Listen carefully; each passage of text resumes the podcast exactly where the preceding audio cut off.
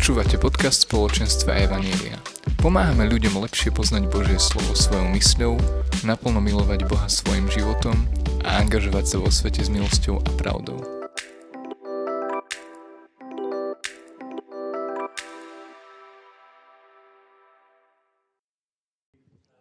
Je úžasné byť tu s vami opäť aj toto ráno.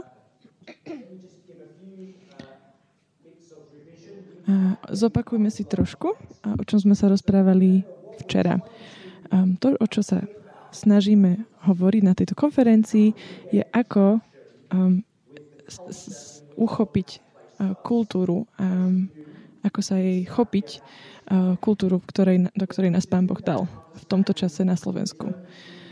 Ale rozumieme, že len cez Božie slovo sa nám podarí pochopiť našu kultúru alebo akúkoľvek inú kultúru. A hovorili sme o nejakých uh, myšlienkach, o ktorých hovoria sociológovia, čiže rozčarovanie, um, očarovanie, neviem ako vy, ale keď sa niekedy sa snažíme rozmýšľať nad kultúrou, sme zmetení, je to zložité, ťažko pochopiteľné, ale je veľmi dôležité, aby sme sa tomu venovali. Ale to, čo dúfam, že budeme robiť teraz, po obede aj zajtra, je, um, by som vám dal nejaký biblický rámec, ktorý si vy potom môžete vziať a aplikovať na vašu situáciu na Slovensku. Myslím si, že ten rámec je ten istý, pretože Božie slovo je Božie slovo. Je ten istý um, a aj v Bruseli, kde som hovoril minulý týždeň, alebo v Belfaste, alebo na dedine v Pensylvánii, kde som bol pred šestimi týždňami. Je to stále ten istý rámec, ale nestačí. Potrebujeme zistiť, čo znamená pre vás vo vašich mestách, v slovenskej kultúre, o ktorej sme sa začali rozprávať. Takže um, položíme si také základy na to dnes ráno a po obede vám dám um, určité nástroje, ktoré môžeme začať používať, ktoré mne prídu veľmi užitočné, ktoré sú založené na uh, jednom misiológovi, ktorý žil v Indonézii prostred 20. storočia a ja sa snažím brať jeho prácu a rozvíjať ju. Veľká časť toho materiálu je v knihe, ktorú som napísal, uh, urobme vieru príťažlivou a veľa vecí, ktoré počúvate, je práve z tejto knihy. Chcem teraz, aby ste si predstavili kozmickú hru na schovávačku. Predpokladám, že máte schovávačku na Slovensku. Áno, áno. Takže v tejto kozmickej hre na schovávačku keďže um, dajme tomu, že od osvietenstva je verzia kozmickej hry na schovávačku, ktorú nás učili, takáto. Boh sa skrýva. A viete čo? Našiel si veľmi dobrú skrýšu, pretože všade sme ho hľadali.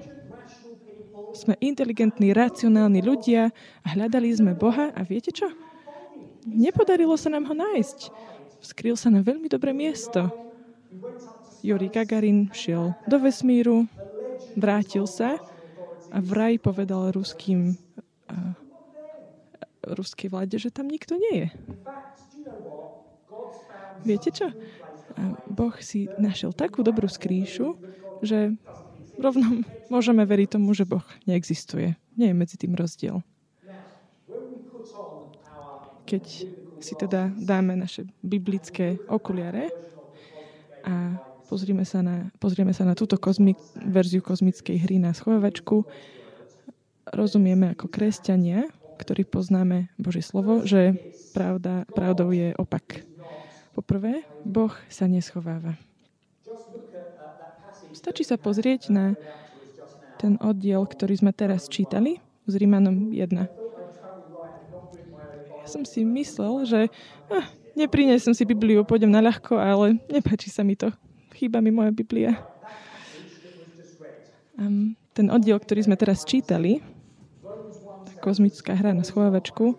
A Rímanom 1 nám hovorí, že Boh sa neschováva. Boží hnev sa zjavuje. Verš 19. Veď to, čo možno o Bohu poznať, je im zrejmé. 20. Od stvorenia sveta, um, lebo jeho neviditeľnú skutočnosť, jeho väčšinu moc a božstvo možno od stvorenia sveta poznávať uvažovaním zo stvorevých vecí. Um, 21 verš. Um, pretože hoci poznali Boha, takže Boh sa neskrýváva.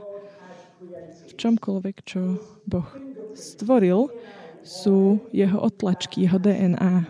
Naozaj vo všetkom, čo stvoril. Neostal bez svetkov. A my, ako nositelia Božej podoby, jedinečne a nadovšetko zjavujeme Boha, ktorý existuje, ktorý je skutočný, neskrýva sa. A my sme stvorení na Boží obraz aby sme boli vo vzťahu s týmto Bohom, ktorého otlačky sú na všetkom, čo je okolo nás. O tejto pasáži by ste mali vedieť zo pár vecí. Čo bolo zjavené? Ehm, čo skoro sa dostane k Božiemu hnevu, ale kukneme sa na verš 20. Um, lebo Božia neviditeľná skutočnosť, jeho väčšiná moc a božstvo, možno od stvorenia sveta, poznávať uvažovaním zo stvorených vecí. A tak nemajú ospravedlnenie. Skoro sme počuli, že v Biblii sú um, pasáže, ktoré sú ťažšie a náročnejšie a e, ten seminár, na ktorom som vyučoval, um, pred pár rokmi som strávil celý deň, uh, som sa hrabal v komentároch o Rímanom a som sa snažil zistiť, ako rozumejú veršu 20. Čo znamená Pavol, keď hovorí, čo myslí Pavol, keď hovorí, že Boh, um, že, že Božiu neviditeľnú skutočnosť, väčšinu moc a božstvo možno poznávať. Um, že nám boli a, a viete čo? Nie sú si tie komentáre isté, že čo to znamená. A tuto prichádza tento misiológ J.H. Pavik, um, ktorý je môjim hrdinom a, a táto jeho analýza um, je odvodená od jeho exegézy, výkladu. A on hovorí veľmi zaujímavé veci. A je to taký základ pre tú analýzu, ktorú vám dnes predostriem. Hovorí, um, Boh um, nám ukázal svoju väčšnú moc. Čiže väčšiná moc ako myšlienka, že všetky ľudské bytosti vedia na istej úrovni, že sme stvorenia, ktoré sú závislé na Bohu. Pred hriechom aj pred hriechom sme vedeli, že sme závislí na Bohu, že On je ten stvoriteľ a my sme to stvorenie. A my žijeme v Božej väčšnej moci. On nás udržiava. Ako?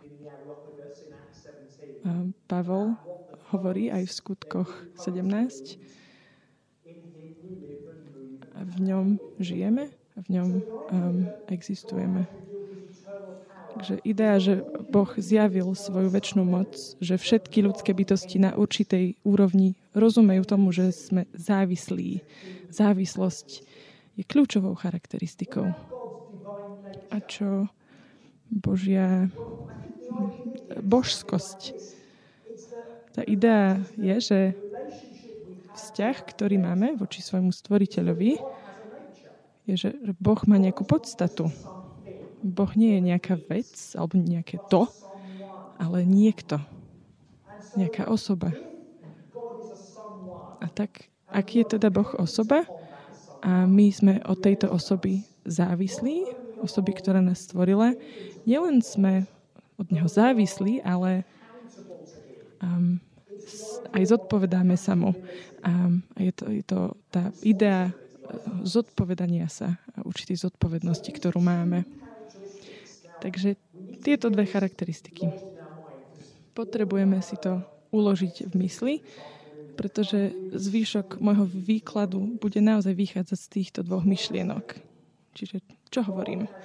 Boh stvoril ľudské bytosti na svoj obraz a na určitej úrovni ľudské bytosti vedia, že sme závislé stvorenia a že sme stvorenia, ktoré sa zodpovedajú.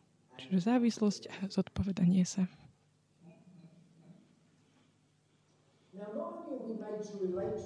Takže nielen sme stvorení, aby sme boli vo vzťahu s Bohom, ale máme aj kultivovať.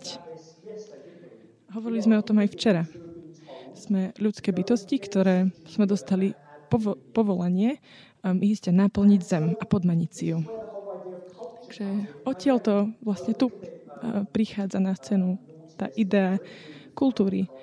Včera um, som nás nedefinoval, že čo by kultúra mohlo byť, ale kultúra je, že ten domov, ktorý si urobíme vo svete. Čo znamená žiť v tomto svete? Ako nad ním rozmýšľame? To, ako sa tu chceme usadiť. Vieme, všetci si doma vytvoríme nejaký systém, kam veci patria a, a to je to, čo znamená byť doma. A tak funguje aj kultúra. Takže nie len, že sme stvorení na vzťah s Bohom, ale sme stvorení, aby sme kultivovali. A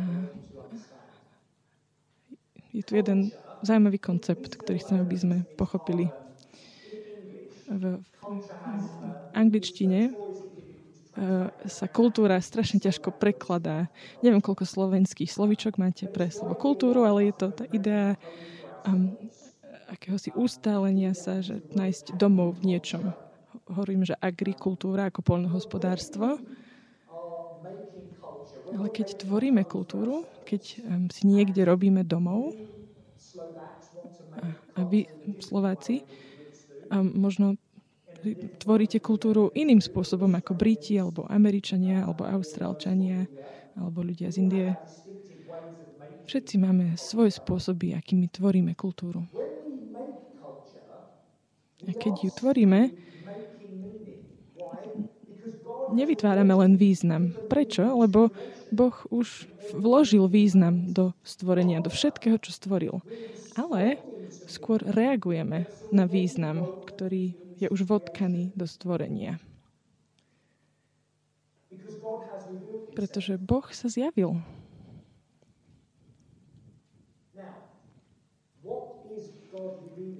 Takže čo Boh zjavuje vo svojom stvorení? V Rímanom 1, verši 18, tej pasáži, je veľmi jasné, čo Boh o sebe zjavuje. Boží hnev. Čo to znamená? V Biblii, všeobecne povedané, Biblia hovorí o, o dni hnevu, o Božom spravodlivom hnevu hneve nad hriechom. Teologovia povedia, že um, tento deň je akousi um, obrazom o tých konečných časoch, keď sa naplno zjaví Boží hnev, keď príde. Ale to nie je to, čo hovorí Rímanom 1.18. Tam sa píše, že Boží hnev sa zjavuje teraz. Čo to, čo to znamená? Um, rád používam túto ilustráciu. Predstavte si, vidíme to aj v tom, že Pavel to píše inde, Boží hnev sa zjavuje a ľudia sa túlajú po svete a vravia si, Bohu je jedno, čo robím. A existuje ten verš v Rímanom, kde sa píše, že Boží hnev sa um, zhromažďuje alebo chystá ako keby v nejakej plachte sa zhromažďuje a, a sa tam pribúda a pribúda. A ľudia si vravia, Bohu je to jedno, Boh neexistuje. A Boží hnev um, sa niekde chystá v takej pomyselnej plachte a jedného dňa tá plachta sa roztrhne a ten Boží hnev sa vyleje. Ale Rímanom 1 sa píše, že Boží hnev sa zjavuje teraz. Je to ako keby Boh zobral um, nejaký malý nožík a do tej plachty spravil malú dierku. A teraz zakúšame Boží hnev. Už teraz. A o čom vlastne rozprávam? Môžete sa pýtať. No, skutočnosť, že žijeme vo svete, ktorý je plný Božieho požehnania, ale aj Božej kliatby. To, že Boží hnev sa zjavuje teraz, je, že Boh um, nám dáva svoj hnev ako určité upozornenie, um, že niečo nie je v poriadku. V Rímanom 1, v tejto pasáži, um, sa Boží hnev zjavuje tým, že Boh uh, ľudí vydá na pospas ich túžbám. Na iných miestach sa zjavuje tak, že sme konečné a padlé bytosti. Je to skutočnosť, že táto košeľa, ktorú som si obliekol, je trošku tesnejšia ako dva roky dozadu. Um, to skutočnosť, že um, moji, moje deti si stále fotia moju plešinku. Je to tá skutočnosť, že ja a my všetci zomrieme. Ľudská smrť je um, takým dôkazom a preukázaním Božieho hnevu. Si pozrieme Žalm 19, je to teologický komentár na Božie bytosti, um, ktoré chcú žiť väčšine a Boh hovorí nie. Vaše dni sú zrátané. Prečo to hovorím? Vezmeme si príklad ľudskej smrti. Je to ako keby varovanie od Boha, ktoré sa nám niečo, nám niečo má povedať. A Boh hovorí, že s týmto niečo treba urobiť. A čo to má spoločné s kultúrou? Nuž, máme dve možnosti ako ľudské bytosti. Môžeme počúvať tieto posolstva, v ktorých sa Boh zjavuje a zosilňovať ich, podávať ich ďalej, alebo ich môžeme potláčať. Môžeme vziať um, obrovské pero a ich počarbať. Um, to je to, čo robíme. Boh zjavuje svoj hnev aj na iných miestach, um, v iných žalmoch, aj v skutkoch. Vidíme, že Boh nám dáva hojné požehnanie. Všetko, čo máme, naše životy sú darom od Neho. Ale čo robíme, čo s týmto darom robíme? Niekedy vidíme len ten dar a nie toho darcu. A kvôli tomu by sa dalo možno povedať, že Boh sa zjavuje v tieňoch a slnečných lúčoch. A my tieto posolstva zvykneme počarbať. Vráťme sa teda ku našej kozmickej hre na schovávačku. Boh, uh, svet hovorí, Boh sa skrýva. My hovoríme, Boh sa neskrýva. My sa skrývame, my sa schovávame. Čo je tá prvá hra na schovávačku? Genesis, 3. kapitola. Adam a Eva, ktorí sa skrývajú pred Bohom v hambe. Boh hovorí, kde ste? A ja mám taký, že klasický pohľad na Boha. Ja si myslím, že Boh veľmi dobre vedel, kde sú, pretože je všade prítomný, vševediaci. Ale je to taká morálna otázka. Čo ste spravili, čo ste spáchali? Rímanom 1 vidíme taký obraz vzťahu, ktorý sa rozpadáva. Sme na, neho, na, na ňom závislí a, a zodpovedáme sa mu, ale my berieme túto pravdu a potláčame ju.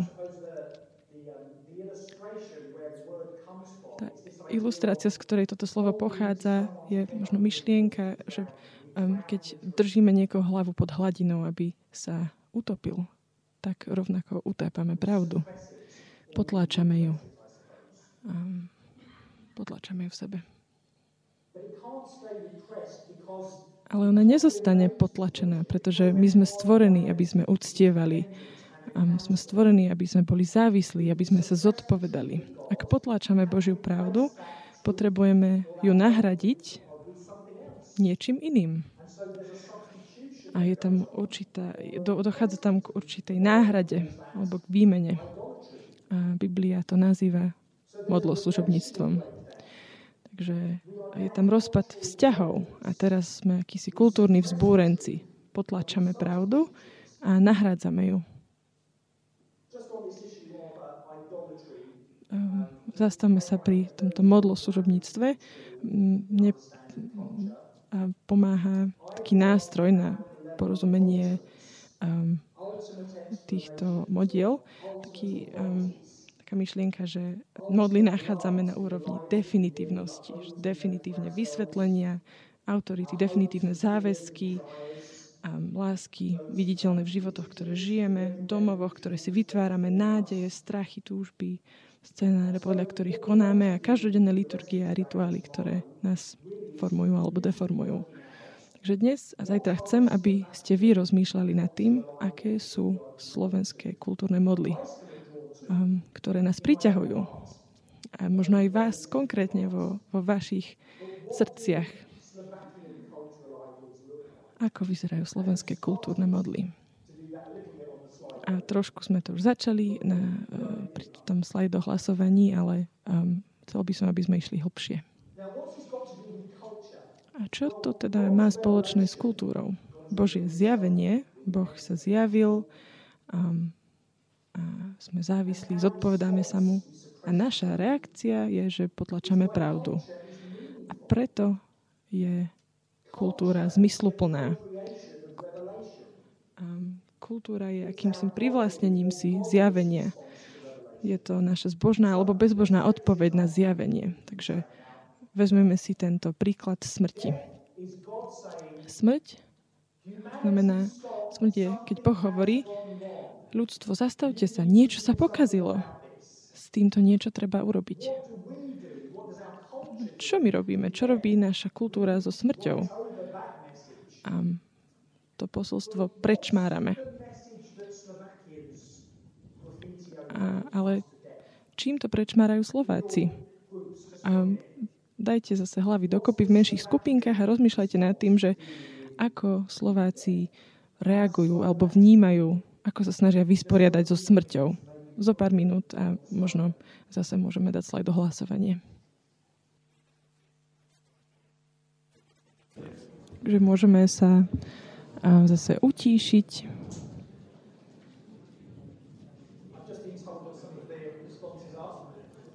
trošku mi Marek zreferoval, aké sú tam reakcie. A, takže čo ľudia hovorili? Um, podľa môjho porozumenia na jednej strane to ignorujeme, snažíme sa rozptýliť um, tým, že pozeráme Netflix. Um, tieto reakcie sú, to, čo sa tam deje teologicky, je, že sme vzali to obrovské pero a pripisujeme vlastný výzma, význam na Božie posolstvo. A Boh nám hovorí, niečo sa tu pokazilo, potrebujete s tým niečo spraviť. Smrť nie je prirodzená. Ale my to interpretujeme po svojom. Smrť je len postupné prejdenie z jednej miestnosti do inej je veľmi pokojné, alebo o smrti nejdem ani rozmýšľať, ani rozprávať, alebo budem sa snažiť udržať niekoho pri živote, alebo seba pri živote za každú cenu, aj keď viem, že jedného dňa zomriem. Vidíme, že tam je taký teologický zápas o interpretáciu. Tak funguje kultúra. Boh nám dáva posolstva vo svojom stvorení a Teraz je rad na nás. Budeme ich posúvať ďalej a zosilňovať, alebo potláčať. Je to veľmi zaujímavé, pretože mnohí z vás ste kazatelia, pastori, vodcovia, a možno ste, pravdepodobne všetci ste už boli na pohrebe. A viete čo? Um, je to úžasným protikultúrnym svedectvom, keď prí, prídete na pohreb kresťanského veriaceho, pretože Boh, ehm, svet nerozumie, čo sa tam deje. Na jednej strane je tam skutočný smútok. Ježiš plakal, keď Lazar zomrel. Čiže na kresťanskom pohrebe je enormná, ehm, enormný smútok, ale nie je to beznádejné. Je tam smútok, ale je tam zároveň nádej. Častokrát um, sa dokáže naša západná kultúra vysporiadať, vysporiadať so smrťou dvomi spôsobmi. Um, čiže buď nejaká zúfalosť. Um, a, a v našom zbore um, sme mali jednu mamu, ktorá nebola kresťanka a tragicky zomrela a jeden z našich členov šiel na jej pohreb. A bolo to veľmi smutné, pretože jej deti, malé deti, um, a jej deti boli pozbudené k tomu, aby tam tancovali a sa tešili. Um, a pritom to bola taká tragická udalosť. A na iných miestach um, sú iné pohreby kresťanov, ktoré sú nasiaknuté beznádejou. Ale malo by to byť kombinácia oboch. Aj smutok, aj nádej. A svet tomuto nerozumie. Takže kultúra je spôsob, ako buď potláčame Božie posolstva, alebo ich zosilňujeme. A čo Božie požehnania?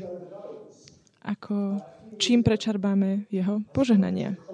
Pred niekoľkými rokmi um, som uh, mal tému na um, takej hudobnej univerzite a um, taký kresťanský spolok. Ľudia odtiaľ mi povedali, že máme takýto problém. Vieme, že Boh nám dal úžasné dary ako hudobníkom. A máme Bohu za ne ďakovať a používať ich na to, aby sme pomáhali iným.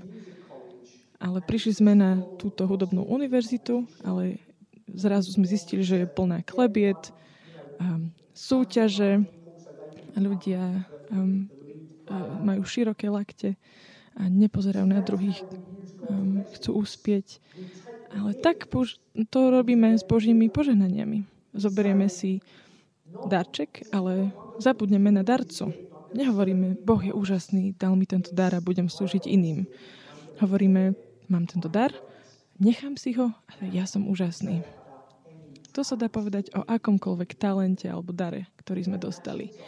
A to je tiež príklad toho, ako potláčame pravdu a nahradzame ju inými vecami.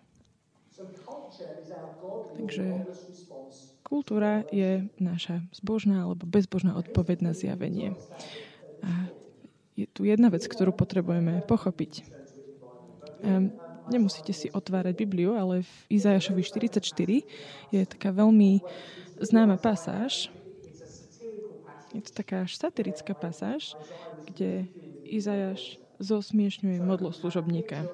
Že máme tu obraz človeka, ktorý uctieva modlu a chcú mať obed, večeru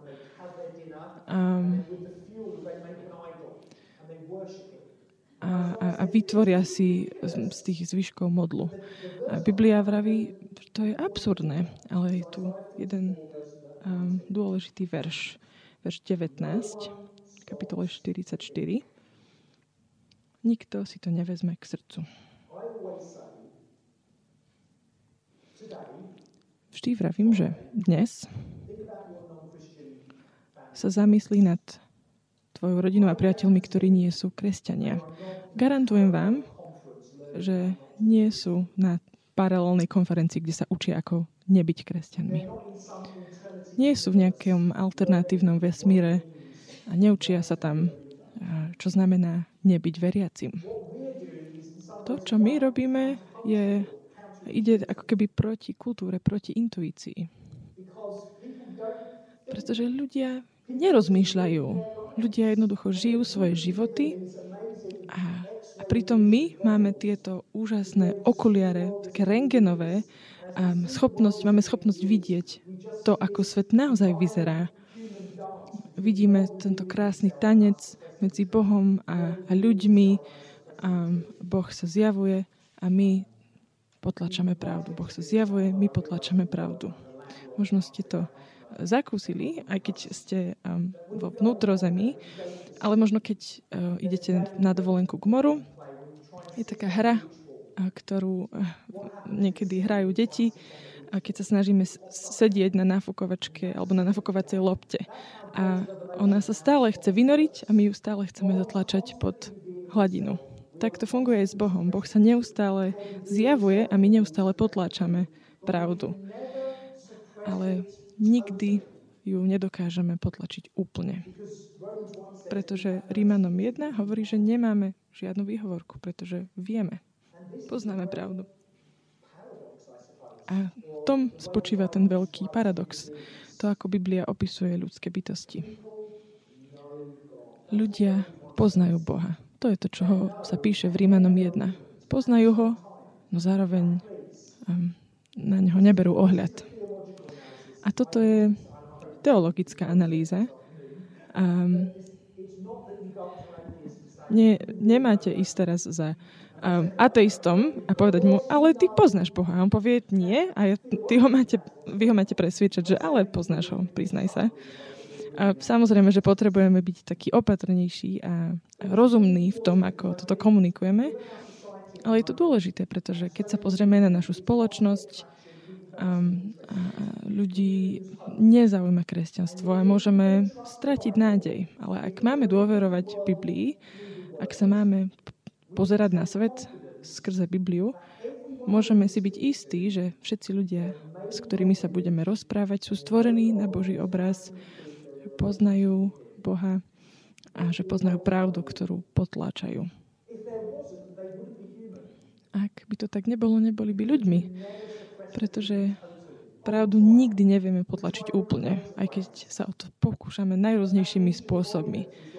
Ale ten Boží obraz v nás je ako, ako um, tie špeciálne sviečky, ktoré nie sú sfúknutelné.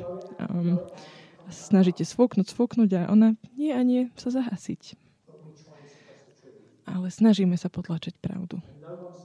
A nikto sa nezamyslí. A ja by som povedal, že našou úlohou ako kresťanov je um, opatrne a rozumne pomáhať ľuďom, ako rozmýšľať.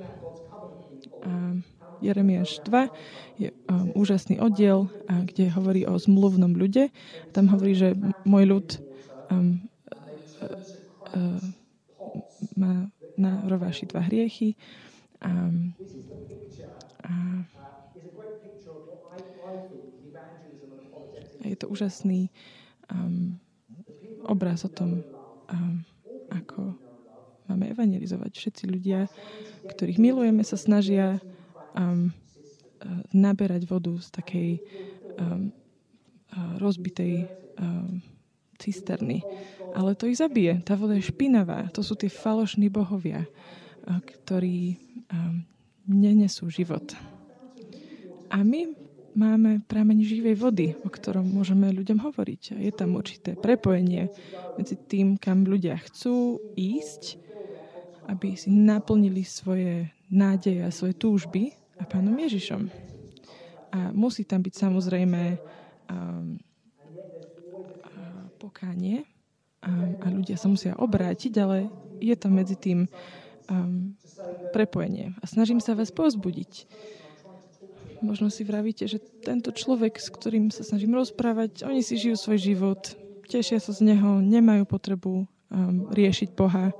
A dúfam, že um, postupom času sa vám podarí vidieť, že, že v skutočnosti sa tam deje veľa vecí, že poznajú Boha, že sa pred ním skrývajú.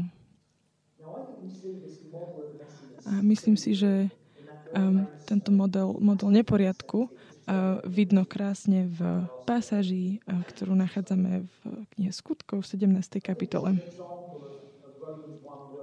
A, je to taký praktický príklad um, toho, čo sa píše v Rímanom 1.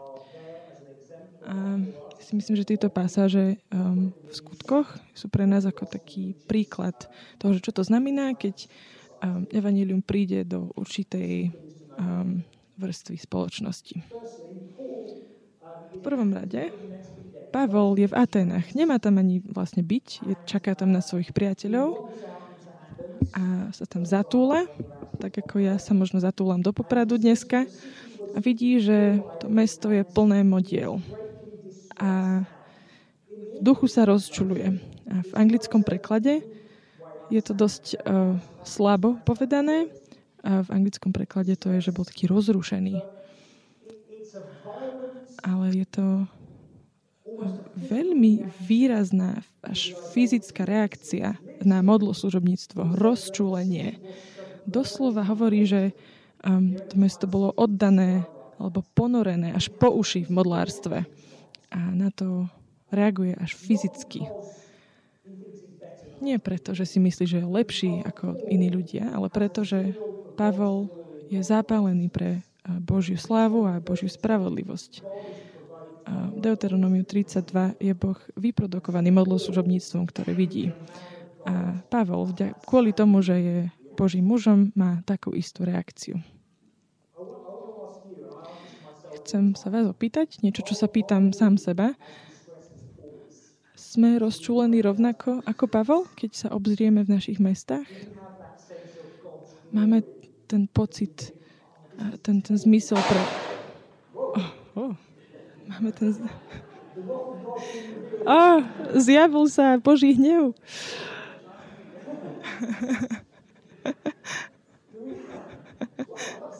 Wow, to bolo veľmi... Sa to veľmi vystrašilo. A šiel som k nejakému vrcholu a takže máme ten zmysel um, takého rozrušenia, taký, aký má Pavel. Lebo si len vravíme, že no, viete, žijeme v tomto svete.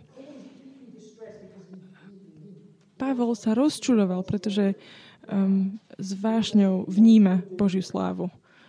A čo tam robí Pavel? Nehovorí, že a títo modloslužobníci, ja si zostanem na hoteli, počkám si na kamošov a ich vydám na pospas tým modlám. Nie.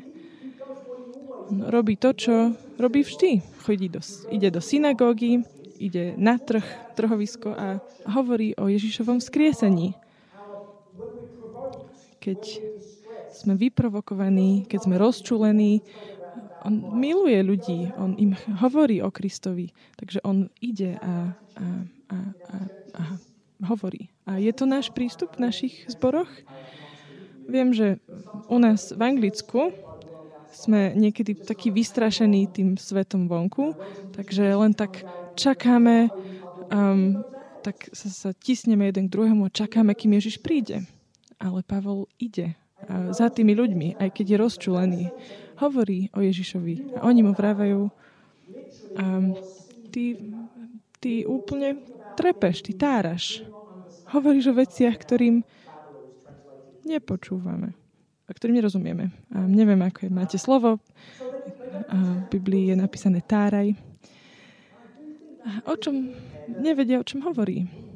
A myslím si, že tam môžeme vidieť, že budeme hovoriť o Ježišovi a jeho vzkriesení, ale mnohí ľudia, a najmä možno sekulárni ľudia, aj keď možno to je v Slovensku trošku iné, aj keď máte tie komplikácie s, s tými dejinami, a s katolicizmom, ale minimálne v Anglicku, ak by sme začali hovoriť o Ježišovi a jeho vzkriesení, ľudia netušia, o čom rozprávame. A taká je situácia v Anglicku. Pred pár rokmi bolo výročie takého prekladu Biblie, King James Bible, 500. výročie. A v miestnych novinách bola taká reportáž, um, kde sa písalo o tom, že nejaký univerzitný profesor a bol kurátorom jednej výstavy a toto povedal. Biblia, ktorá je v Anglicku stále zapísaná v ústave,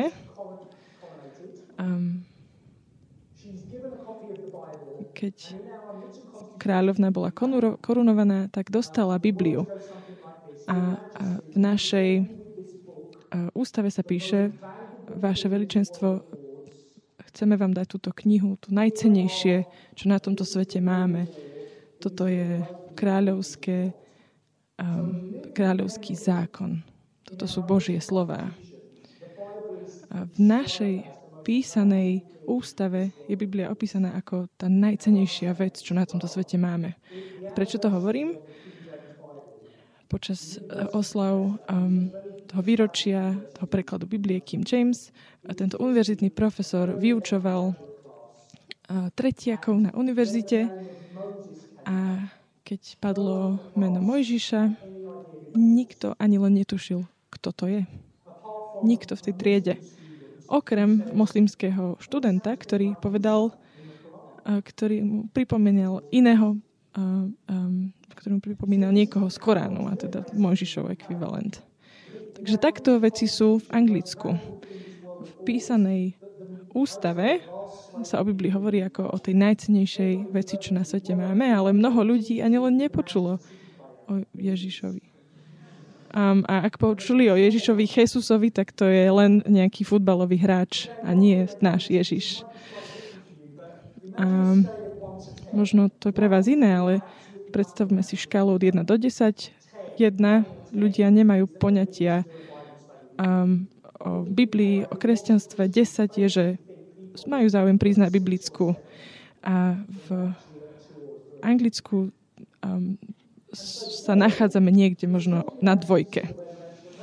A Pavol hovorí o Ježišovi a vzkriesení a oni mu vravia, vravia že ty si taký táraj. Hovorí, muži Atenčania, podľa všetkého pozorujem, že ste, si, ste mimoriadne nábožní. A v gréčtine, je to slovo Daimon Styros, aj trošku problém to preložiť, pretože to je jediný, um, jediné miesto, kde toto slovo sa objavuje v tejto forme a musíme trošku dedukovať, čo to slovo znamená. Hovorí Pavol, že Atenčania a máte tohto nemenovaného Boha, ste šikovní, good job, a ste nábožní. Nie, on ich nechváli za to modloslužobníctvo. A to by nedáva zmysel. Ale vidíme, že tam začína. Vidím, že ste nábožní. Videla, videl som, prechádzal som sa, prezrel som si vaše svetine. Už veríte v toľkých rôznych bohov, ale je tu tento nepoznaný boh. A, a Pavel potom káže tu veľmi známu kázeň a vraví, že Ježiš Kristus není tento neznámy boh, ale musím niekde začať. Jeden spisovateľ hovorí, nie je nemožné, že Pavel šikovne zvolil tento termín práve pre jeho nejednoznačnosť. A jeho čítatelia si mali klásť otázku, či Pavel zdôrazňoval jeho dobrý alebo zlý význam a Pavel by tak zasadil dvojitú ranu. Ľudia, slovenskí, ľudia na Slovensku, v Anglicku, v Indii, všetci ľudia nedokážu v sebe udusiť náboženské impulzy, ako dokazujú aj Atenčania. Ale tieto dobré impulzy sa zvrhli vzburou voči živému a pravému Bohu, ako dokazujú aj Atenčania. Hoci ľudia to nepriznávajú, sú si vedomí vzťahov so živým a pravým Bohom, ktorý ich stvoril aj svoj zodpovednosti voči nemu. Avšak namiesto toho, aby ho akceptovali a akceptovali jeho hnev na ich hriech, prekrúcajú pravdu a tým sa stali nerozumnými a nevedomými.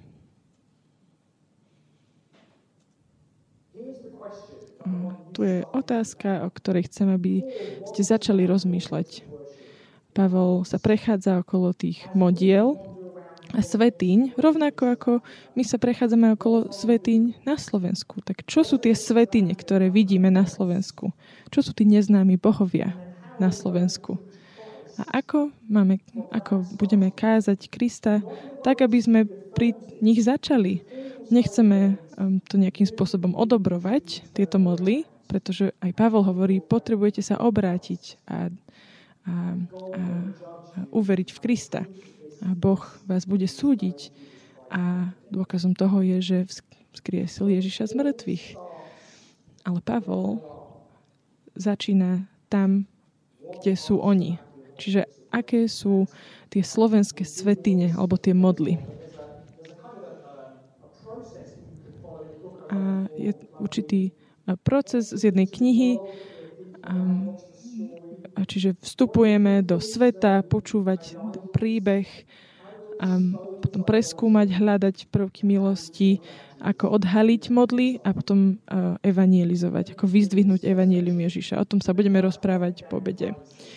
Takže pamätáte si, um, chcem zakončiť pozbudením, pamätáte si tú hru na schovávačku? Boh hovorí, Boh sa schováva, ale my ako kresťania a vieme, že sa neskrýva, lebo sa nám zjavil. My sme tí, ktorí sa skrývame. Ale úžasná vec je to, že Boh sa neskrýva. Boh nie je v schovávačke veľmi dobrý. A hrali ste niekedy schovačku s malými dieťaťom? Oni to naozaj nevedia hrať dobre. A choď, hovoríme, že choď sa skovať a vkročíte do tej izby, kde sa schovávajú a oni sa nevedia ovládnuť. A oni vyskočia, tu som!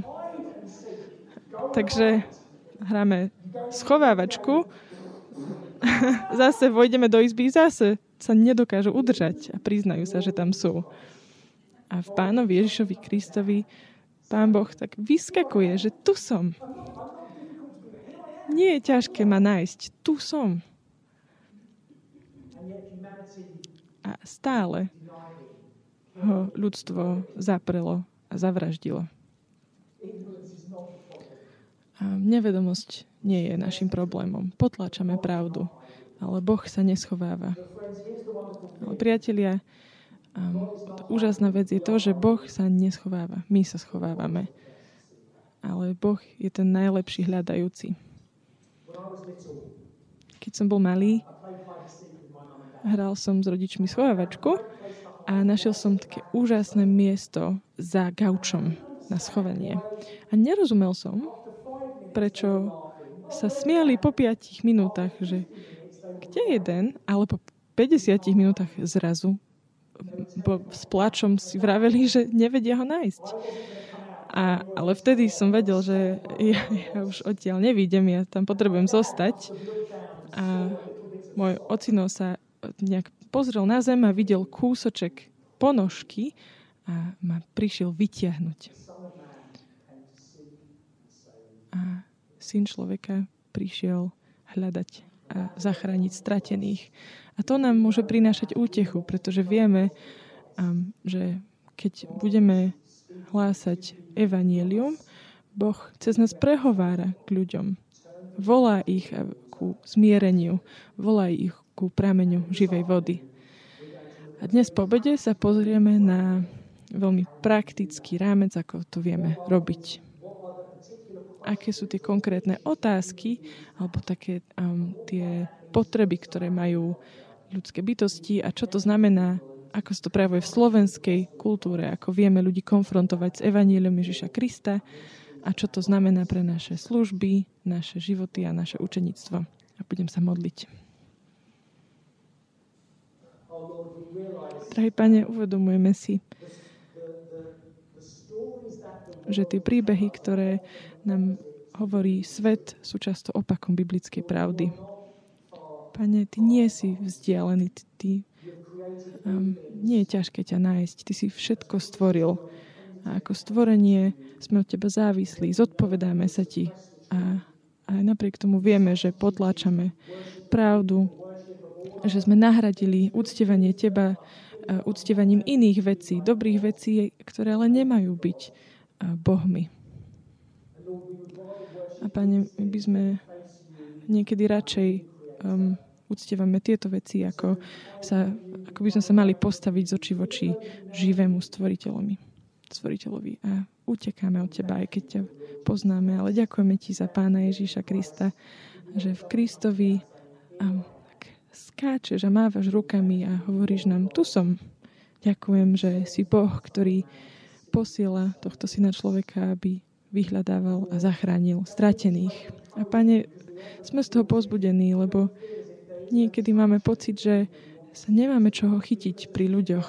Um, že iba žijú svoje životy a nezastavia sa, nerozmýšľajú. Ale my vieme, lebo tvoje slovo to vyučuje, že je vždy cesta, je vždy nejaký bod kontaktu, niečo, čo sa vieme chytiť. Pane, pomôž nám porozumieť, čo to znamená pre Slovensko, pre naše konkrétne mesta, v ktorých žijeme v tejto chvíli, v tejto dobe s ľuďmi okolo nás nie inými ľuďmi, ale našimi ľuďmi. Čo znamená sa prechádzať okolo tých svetíň a ako vieme kázať Krista aj uprostred toho. Pomôž nám, prosím, nad týmto rozmýšľať dnes po obede aj večer. Ďakujeme ti za tento čas. Amen. Prvá otázka je o, o verši 20, o tom poznaní. Myslím, že ľudia, alebo ľudia okolo nás, sa im ťažko verí, že my naozaj vieme a poznáme.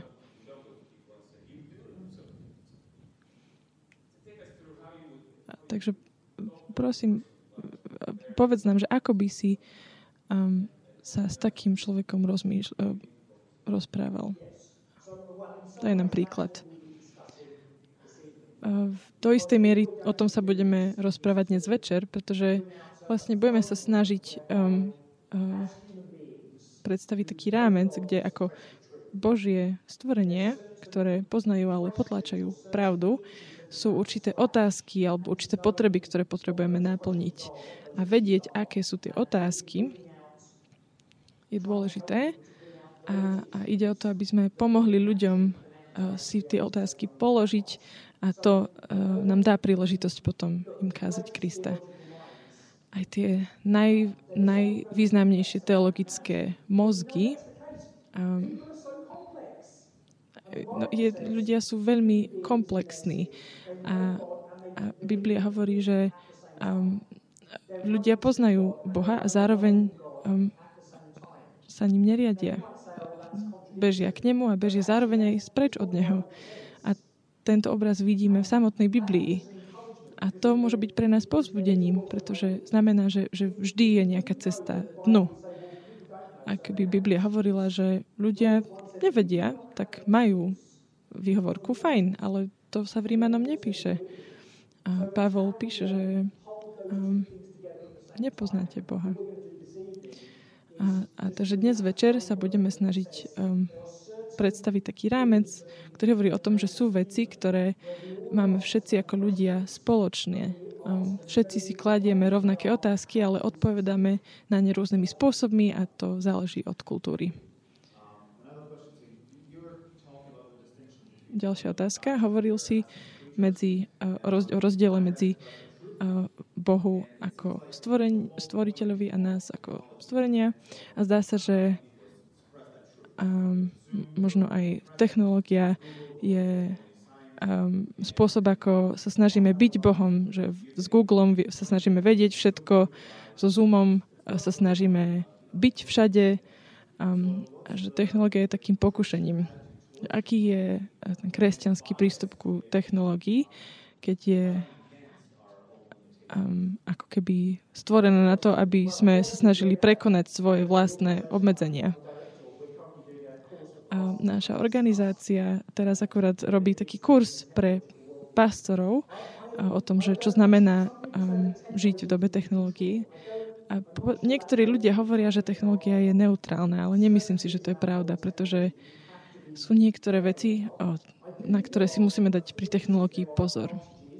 Jasné, že je tam veľa um, takých kladov a veľká časť mojej služby sa odohráva cez Zoom. A, a dúfam, že pandémia nám toto trošku ukázala, že sme uh, ľudia v tele a na konkrétnom mieste.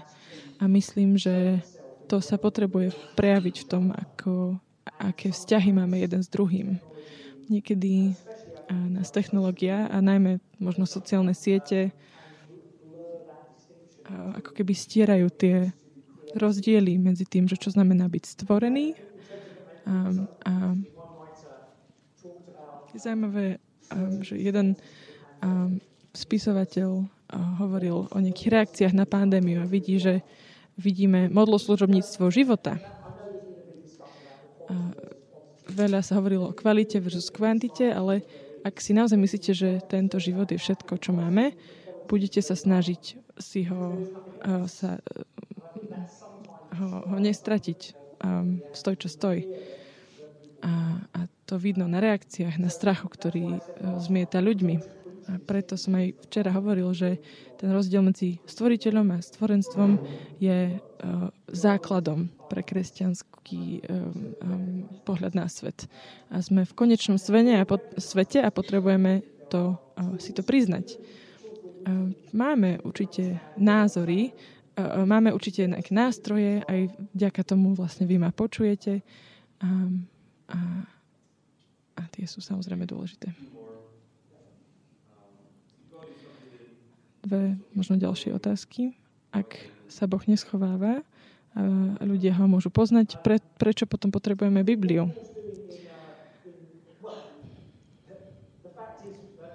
Skutočnosť je taká, že všetká tá analýza, o ktorej som hovoril, poznáme ju len vďaka tomu, že Boh nám to zjavil. Všetky vedomosti máme iba vďaka tomu, že Boh nám ich zjavil. Calvin, ak si pamätáte, uh, vo svojich inštitútov hovorí, že máme um, knihu prírody a knihu písma, ale stále potrebujeme knihu písma, aby sme pochopili prírodu. Čiže tá jasnosť Božieho zjavenia vo svojom slove je veľmi potrebná, aby sme um, ako taká šošovka, ktorá upravuje náš uh, porušený zrak. A v Biblii nám dáva aj svetlo a aj zrak. Um, spôsob, ako vidieť a zároveň osvetľuje to, na čo sa pozeráme. Um, a Boh hovorí ľuďom, že niečo sa pokazilo a, a, a to nás potom privádza ku Kristovi. Takže áno, odpovedal som. posledná otázka. Takže povedzme si, že ľudia majú tendenciu sú, súhlasiť, že sú závislí od nejakých vonkajších zdrojov, ale prečo by mali súhlasiť, že sú závislí od niekoho ako Boh? Myslím, že sa snažím povedať to, že v určit, na určitej úrovni každý musí pripustiť, že je tam taká závislosť. A potom sa natíska otázka, uh, na ktorom Bohu v úvodzovkách chcete byť závislí. A modly nie sú stvorené na to, aby boli bohmi, takže vždy nás sklamú a, a vždy nás odvedú ďalej od skutočného Boha. A ľudia potrebujú pochopiť, že sú stvorení živým Bohom. A že nepatria sebe, že boli stvorení. A, takže tu sa snažíme robiť to, že tak ako v starej zmluve je tam určitý kontrast medzi tým, kto je Jahve a kto sú iní bohovia a to porovnávanie a ten kontrast e, potrebujeme ľuďom hovoriť o živom Bohu, ktorý ich stvoril a o možnosti, že môžu k nemu prísť v pokání a vo viere. A tí iní bohovia, ak, ak ich budeme um, nasledovať, tak nás otrávia a nám ublížia, pretože nemajú byť bohmi. A, a, a k, tomu, to, k tomu voláme ľudí, aby toto pochopili, že aby priznali, že sú stvorení Bohom. Čiže taká sebestačnosť. A ešte jedna vec, ktorú som chcel povedať. Včera som hovoril o tom, že, že Biblii sa na mnohých miestach píše o tom, že si vytvoríme Bohom, Bohov a potom, že sa stávame nimi podobnými. A od ľudí, ktorí sa snažia potlačať pravdu, vezmite si toto, ľudia povedia, že neverím v Boha, ale dnes večer sa budeme rozprávať o tom, že um, oni chcú možno niekedy um, veria v osud a nechcú veriť to, že žijeme v len takom chaosnom vesmíre. Ale je veľmi pohodlné, aby hriešnici verili v nejakú neosobnú silu. Prečo? Pretože neosobná sila je neosobná. Vytvárame si neosobné sily, pretože pre nás je to dokonalé. Pre nás ako hriešnikov. Ja si môžem robiť, čo chcem a tá neosobná sila je to ukradnuté.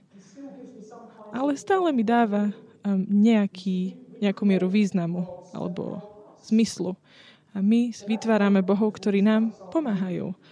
A o tom sa budeme rozprávať dnes po obede. Veľa ľudí um, chce veriť tomu, že je nejaký zmysel, ale tá idea, že je tu osobný boh, ktorý ma stvoril a ja sa mu teraz odpovedám, to nechceme. Takže si vytvoríme iných bohov. Aj keď pre nás nie sú dobrí. Um, hriech je samozrejme zlý, smutný a šialený. Funguje to v angličtine, v slovenčine menej. Um, syn, uh, um, hriech je iracionálny a my radšej budeme uh, piť z tých starých a popraskaných cistern ako z toho prameňa živej vody. A to je tá, to šialenstvo hriechu. A k tomu potrebujeme volať um, ľudí, potrebujeme ich príjmeť k tomu, aby sa zastavili a zamysleli. A nikto to už teraz nerobí. A v istom zmysle Evangelium hovorí ľuďom, zobuďte sa. ste si vedomi toho, čo tu robíte? Toto pre vás nie je dobré. A tu je prameň živej vody. Ďakujeme, Dan.